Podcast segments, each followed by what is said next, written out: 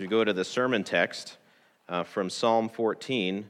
I forgot, I remember I forgot to introduce myself. I'm Chris Bradley. Um, I'm one of the ruling elders here, and I'm here because the session has given Matthew the week off to prepare an Advent series, uh, which starts next week. So we're taking a break from 1 Peter, and before our Advent series, we'll be in the Psalms again for one week, and it'll be Psalm 14. So if you open your worship guides or your Bible to Psalm 14, and if you have your Bible next to you, it would be good to uh, turn forward to Romans 1 and 3, because we'll be there too. All right? As we do that, let's open the Word of God and hear what He has for us this morning from the Psalms. Psalm 14, starting in verse 1, to the choir master of David. The fool says in his heart, There is no God. They are corrupt. They do abominable deeds. There is none who does good. The Lord looks down from heaven on the children of man to see if there are any who understand, who seek after God. They have all turned aside. Together they have become corrupt. There is no one who does good, not even one. Have they no knowledge, all the evildoers who eat up my people as they eat bread, and do not call upon the name of the Lord? There they are in great terror, for God is with the generation of the righteous. You would shame the plans of the poor, but the Lord is his refuge. Oh, that salvation for Israel would come out of Zion when the Lord restores the fortunes of his people. Let Jacob rejoice, let Israel be glad. Now may the Lord add his blessing to the reading and the careful hearing of his word. Amen. So we've been in the Psalms before, earlier in the summer. And when uh, Pastor Capone introduced the Psalms, he introduced types of Psalms. And all the Psalms have one or more categories that they'll fit into. And this is a psalm that fits into two categories, really. It's a psalm of lament and it's a psalm of wisdom. We've talked about the Psalms of wisdom before. A psalm of wisdom gives us answers to what is wisdom and what is foolishness. And this psalm in particular describes the fool and contrasts him with God's people who are called the righteous. We are the righteous in the Psalms, God's people. And it's also a psalm of lament. A lament is a complaint that comes in brutally honest terms. Now, it's not just another word for a scripture, a piece of scripture that's a downer. That's not what lament is, really. It instructs us how to grieve. It is when we are down, when we are grieving, that we can go to the Psalms. And the Psalms are our instrument that God gives us to grieve for the sin both in us and for the sin around us. And it is both things. There is the sin in us that we grieve, and there is the sin around us that we grieve. The question that's posed by the lament frequently in Scripture is, How long, O Lord? And though those words aren't in here, in verse 7, that is the lament. How long, O Lord, till you redeem Israel? Now, before we go into it, we have to be honest at the outset of how this psalm strikes us because we are a culture that doesn't like to judge. We're a culture that doesn't like to uh, call others foolish and call ourselves righteous. We talked about this a little bit in Sunday school this morning. Judgmentalism is almost the unforgivable sin in our culture. But when we read Psalm 14, we see in pretty stark terms God contrasting the fool with the righteous. And what we're going to be doing today is saying what Scripture says, saying the same thing, confessing Scripture about how fools act and how the righteous are to act. Starting with verse 1 The fool says in his heart, There is no God. So, who is the fool, first of all? The psalm is describing it for us. We find the term in the Bible frequently, and we need to understand its meaning. We speak of fools and speak of the term in a different way. We talk about stupid people or ignorant people, but that's not the meaning of the biblical word. The fool is something different. The fool is ignorant, yes, ignorant of something, but he's more than that. The fool is evil. The fool is corrupt, like verse 2 says, doing abominable deeds. A fool, in short, is someone who rejects wisdom. And you look in the Proverbs to see that borne out. The fool is who rejects wisdom for the sake of their own evil. It's not how we use the term when we want to describe someone who has just this sort of benign ignorance.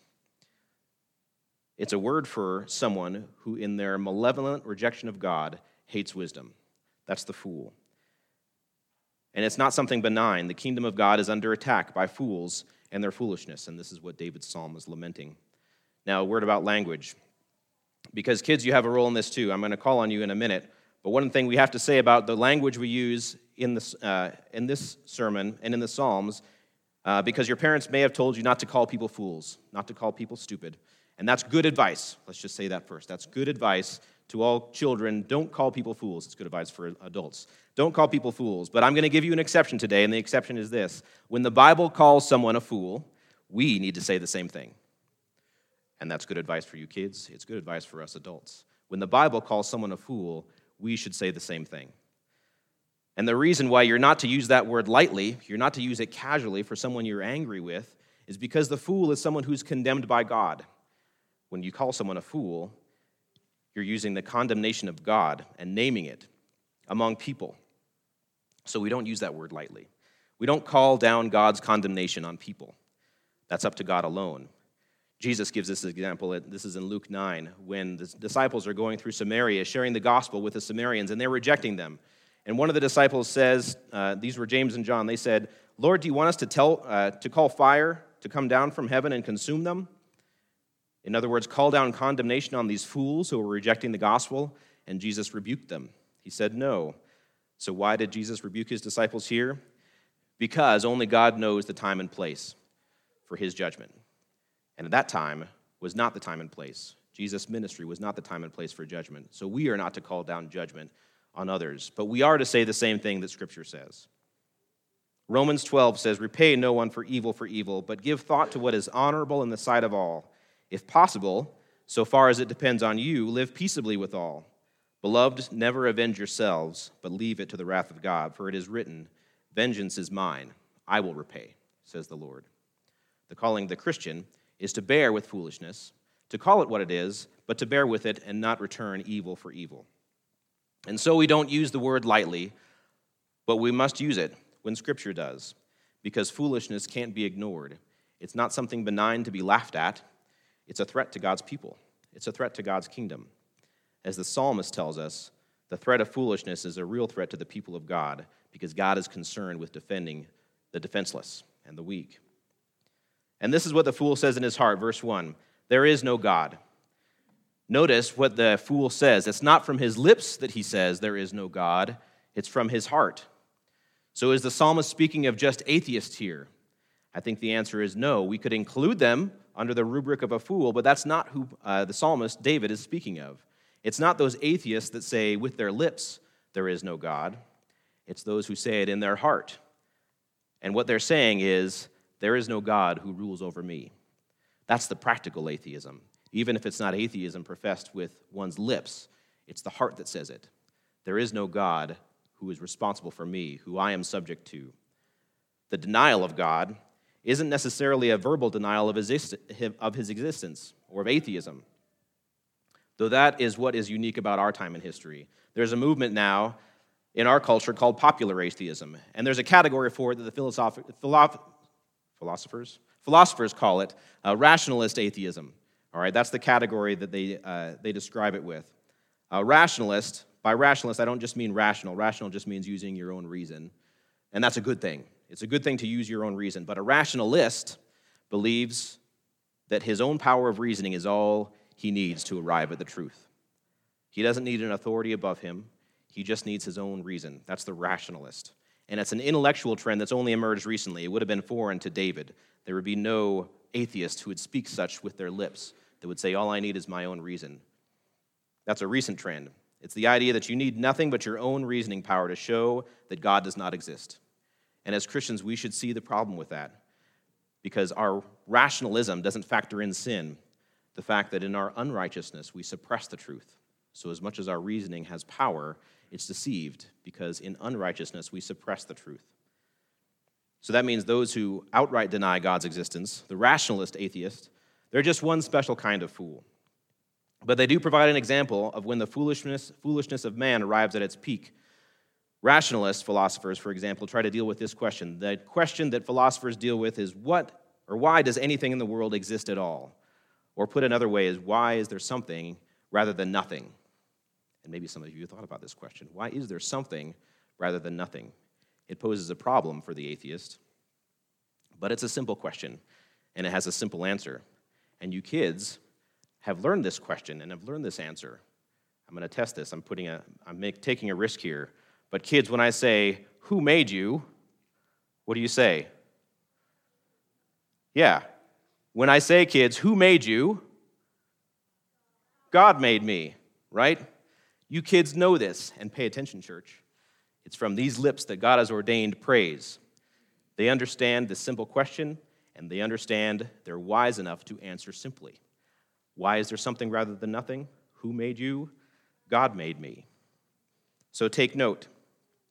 On the other hand, there are atheists who answer this way. They say the question, who made you, is the wrong question because there's no who. It's where did you come from? That's the right question.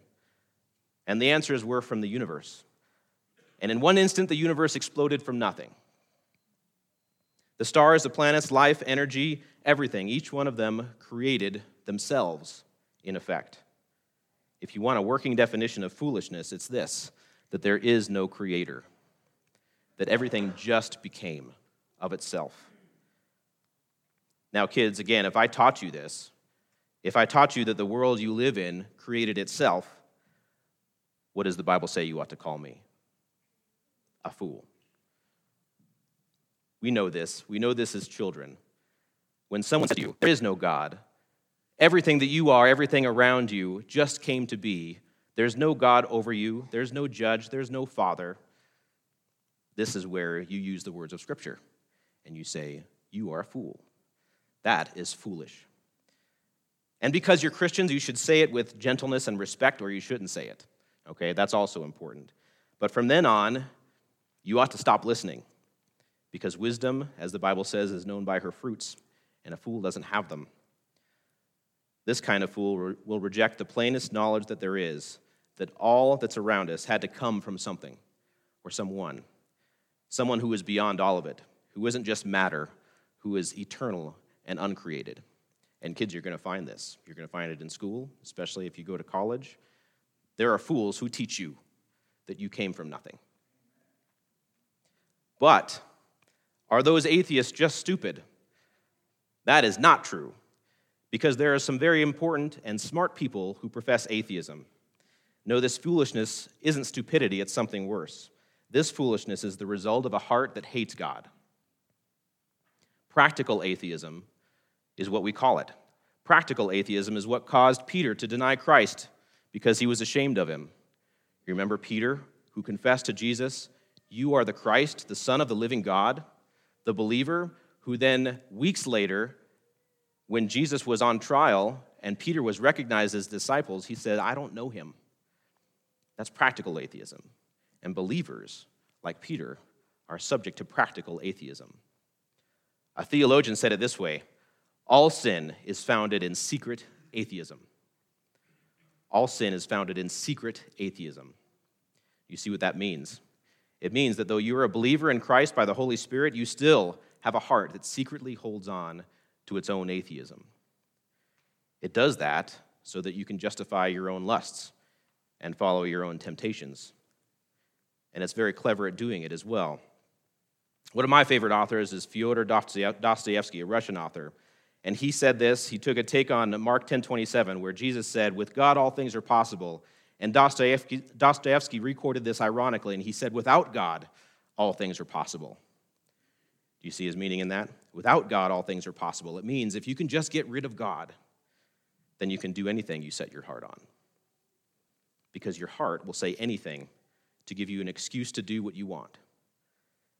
The phrase might never come to your lips, there is no God, but your heart will say it constantly.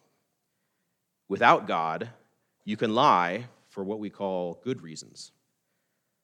Without God, you can follow your own lusts wherever they lead you.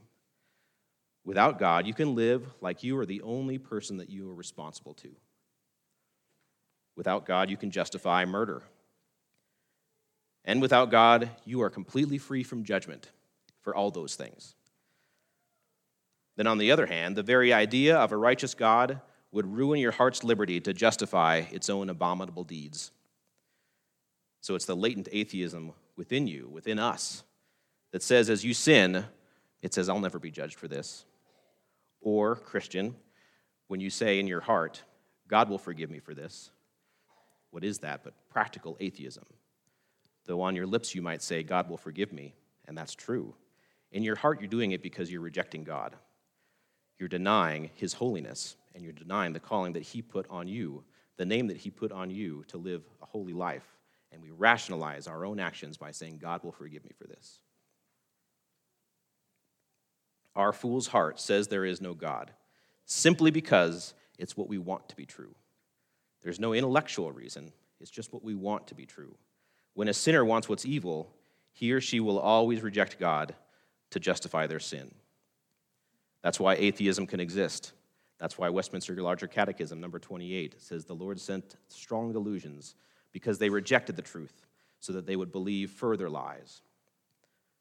Scripture gives us these words to remind us of the universality of that foolishness. Believer, unbeliever, Jew, and Greek, no one seeks for good. It catches up all of humanity in its net. Now, as we move on to verse 4, verses 4 to 6, the Bible speaks of what it is the fool, what it is that the fool does to the people of God, the kind of threat that foolishness is to the people of God. And he says, as if uh, he puts the words in the psalmist's lips, they have, have they no knowledge? All the evildoers who eat up my people as they eat bread and do not call upon the name of the Lord. They are all in great terror, for God is with the generation of the righteous. You would shame the plans of the poor, but the Lord is his refuge. Here's where God finds what God finds particularly grievous about the deeds of the fool or the one who rejects God. They eat up my people as they eat bread, he says, and they do not call upon the name of the Lord. How can they do this? Is what the psalmist is asking. Have they no knowledge? It's words of shock. How can you do this? It's like you have no knowledge at all. Have they no knowledge? The psalmist asks. Or, in other words, how is it possible to be such fools so consistently?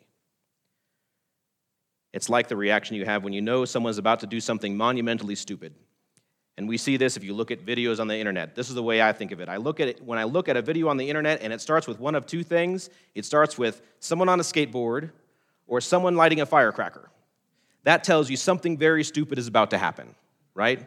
We've all seen this. And you say in your heart, have they no knowledge? Are they not even thinking? And then what happens, you watch the video unfold, and you watch it because that's going to be funny. That's why I got on the internet. And you watch. But while you watch, you think to yourself, don't they think? What made them think this was a good idea? Don't they know what's going to happen? So it is when God says, or that God says, when someone decides to do something like steal from the poor, and I'm thinking specifically of payday lenders they hang out around military bases a lot, where they can charge 36, 40% interest, up to 500% effective interest for someone to bring your pay stub in so that you can get an advance on your next paycheck while they take a third of it out. Why do they do that? Because they've taken so much money from you that you have to come back again. And you get deeper and deeper in debt. They take people who have a need and they sell them a loan and plunge them into debt. They eat up my people as they eat bread, the Lord says. They steal from the poor. How can you do that? How can you do that and feel like it's okay? You won't be judged. Or the evildoers, the fools, trap vulnerable people in addiction. Think of gambling, think of sex, think of alcohol. We used to live in Las Vegas. You go to the casinos there, and they have ways of trapping you into all three at once because you'll go in there and all three will be present gambling, alcohol, and sex because they know you're likely to get trapped by at least one of them.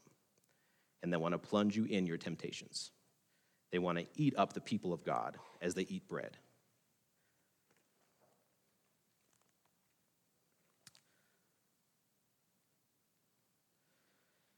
Or they could convince a woman that she should claim her reproductive rights and destroy her child. That's atheism. You can't do that if you believe there's a God over you, that there's a God who will judge. When this happens, the Lord says that these fools are eating up my people as they eat bread. How can anyone be so shameless? Is what the psalmist asks. The psalmist asks, Have they no knowledge?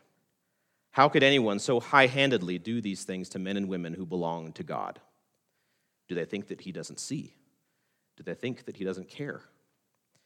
The problem is that the fool does know. It's not a knowledge problem, it's a sin problem. The knowledge is there. In verse 4, we read it. all the evildoers who eat up my people as they eat bread and do not call upon the name of the Lord. As if the Lord is there, the knowledge is there, but they're not calling upon him. God is holding all humanity accountable for calling upon the name of the Lord. The first chapter of Romans, if you'll turn your, to your Bibles there, Romans chapter 1, and I'm going to read verses 19 and 22. The first chapter of Romans says that each of us, whether we call ourselves believers or unbelievers, we do know God in an important sense. Not the sense of knowing Him as a Savior necessarily, but the sense of knowing Him as our Creator. And this is what Romans 1 tells us. Romans 1, and I'll read verses 19 to 22. Follow with me. For what can be known about God is plain to them. And he speaks of the fool, the one who suppresses the truth, because God has shown it to them. For his invisible attributes, namely his eternal power and divine nature, have been clearly perceived ever since the creation of the world and the things that have been made. So they are without excuse. For although they knew God, they did not honor him as God or give thanks to him, but they became futile in their thinking, and their foolish hearts were darkened. Claiming to be wise, they became fools. They knew God, but they didn't call upon God, and God is holding those accountable for calling upon him. And he's holding those accountable for following him and defending the defenseless because that's who God cares for. God is caring for the defenseless. So, though they knew God, they were completely blind to the fact that there is a just God in heaven.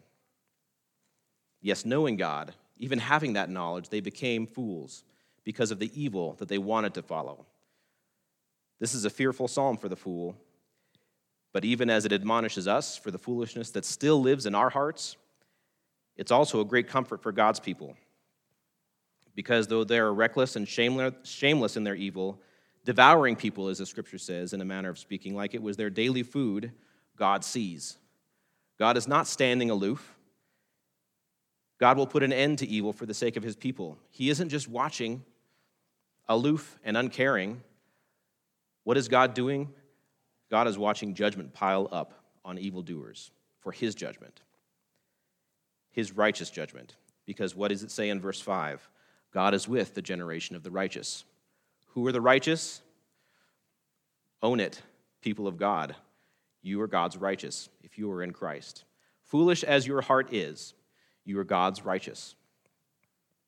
Here's where the lament of Scripture is so needed for God's people, and that's right there in verse 5. For God is with the generation of the righteous. Among all the fools of humanity, God has still called to himself a people. And if you are a believer in Christ, Though you know your own foolishness, you are also his righteous. And we need Psalm 14 because we need to say that to ourselves. Because we don't say that to ourselves. We don't like to consider ourselves a holy huddle, to be holier than thou when we look at the world around us. But we need Scripture to say that to us that God is with the generation of the righteous. And when I speak the psalm in my lament, when I speak the psalm when I'm suffering for my own sin, when I'm suffering from the sins of others, I need to look at the psalm and say, I am God's righteous, and God is for me. And he will put an end to evildoers. In the meantime, we lament. We lament with the psalmist who says, How long, O Lord? That's the lament of Scripture. And it's in different words here in verse 7. The psalmist says, Oh, that salvation for Israel would come out of Zion.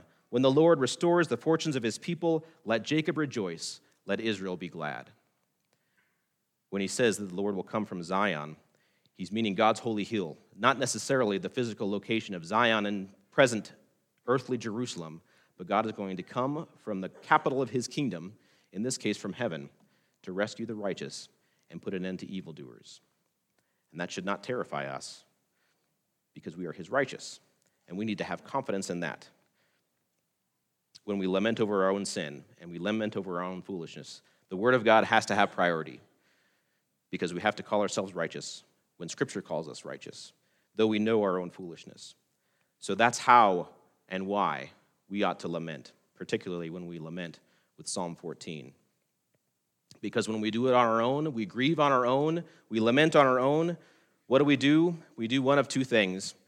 We either dissolve, devolve into self pity because we have no hope for ourselves, or we absolve, what's the word? Devolve into self righteousness because we look at all the sin around us and we call ourselves better We don't look at the foolishness of, in our hearts, we look at the foolishness in others, and we get self righteous. We could be in self pity as we lament, or we could be in self righteousness. Scripture doesn't allow either error to happen. When we see the foolishness of unbelief around us, we are sometimes tempted just to wag our fingers, but then we look at the words of the psalmist, and he says, When God looks from heaven down, on the children of man, what does he see? No one. No one who seeks for good. And what does Paul say that we read earlier in uh, the preparation for worship in Romans 3? Jew and Gentile alike, educated and uneducated, professing atheist or professing believer, all alike do not seek God. If we are to have any hope to be saved, it's not in our hope of finding God, it's in our hope of God seeking us. He is the one who seeks, and He's the only one who seeks. Which is why David says in verse 7 Oh, that salvation for Israel would come out of Zion. It has to come from Him because we don't seek Him. When the Lord restores the fortunes of His people, let Jacob rejoice and let Israel be glad. So we, when we lament with the scriptures, we're not given the option of self pity and we're not given the option of self righteousness because it wraps up all men alike under the same umbrella of the fool and it rescues God's people specifically from the fool. God's Spirit takes away our self righteousness, and in its place, He gives us hope in God's righteousness. The Lord gave us this psalm as a lament that His people can share. When we follow Scripture's laments, we hear God expressing words assuring us that He sympathizes with our weaknesses and with our sufferings. Because, after all, God knows what it's like to be eaten up by evildoers like bread. Now, don't let those words escape your notice. When they eat up God's people as they eat bread, is what the evildoers are described as. Did that occur to you that we lament the evildoers who want to eat up God's people? Because God Himself gave His body as bread to a people who previously hated him. I don't think those words are an accident when the psalmist uses the metaphor of bread, because Jesus Christ was willingly eaten up like bread by fools who did not call upon his name, who did not seek him. He sought them out, and he gave us the Lord's Supper as a symbol of how he has sought us and what it cost him to seek us, to bring people who hated him into his kingdom. The symbol of our communion with Christ is even given to us in this picture that Christ was eaten up like bread for people who, in their foolishness, did not call upon the Lord. In fact, this is the Lord's Supper. It's many things, but one thing it is, it's God's people remembering how we, in our foolishness, ate up a just man just like bread. Because God knows that of this human race on whom He looks down from heaven, there is no one who seeks for God no one who does good. Every one of those that God calls his, they are his because he sought them out himself. The Lord is the one who seeks. Before you were sought by God, all of you, without exception, whether you came to faith as a child or later in life, all of you, without exception, everyone were by nature haters of God. Practical atheists, we could say, who don't say there is no God with their lips, maybe, but they say it in their hearts knowing God, but pretending not to. We pretend not to know God so we can follow our lusts. So, for all us who suffer with evil, God sympathizes because God did more. He knows what we endured because he endured it himself in Christ. He also knows how powerless we are over our own foolishness, which is why he gave us wisdom from himself. He rescued us from our foolishness, not by making us smarter but by giving us the Holy Spirit, His Holy Spirit who enlightens us to know wisdom. And more important than knowing wisdom, loving wisdom. He had to give us a heart to love wisdom before we would seek wisdom. So when we lament with the words of Scripture, we lament rightly and with hope. And this kind of lament, the lament in Psalm 14, brings us nearer to the gospel because it culminates in this hope that salvation will come from Zion, from God's holy hill. We've seen the first fruits of that salvation already when Paul in Romans 11 writes, and he declares what the psalmist says The deliverer will come from Zion, he will banish ungodliness from Jacob, and this will be my covenant with them when I take away their sins. That salvation is not just freedom from the evil around us, though that is part of our freedom, it's the freedom from the evil within us. that when the psalm makes believers face the practical atheism that's even in themselves, what comes out of us is a lament for deliverance from our own, own evil, finally, and for good. And this God will do because he promised that God is with the generation of the righteous. Let's pray together. Father in heaven, it's you who teach us through the Holy Spirit. So do that now as we reflect on this lament from your word. Accept the pleas of the fools that you saved, and be pleased with the feeble attempt at obedience that we're making as we are inspired to give it to you and to give you glory. And we do indeed give you glory as the one who sought us, the only one who sought us, when we of ourselves wanted nothing else to be free from our sovereign king and judge, to follow our own desires, to follow our own rule. You rescued us from our self will. Now keep us firmly in your, in your hand, not allowing our foolish hearts to draw us away from the love that you showed us in Christ. Now make the praises we give in song now be pleasing to you as we repent and are assured that you have called us your righteous. In Jesus' name we pray. Amen.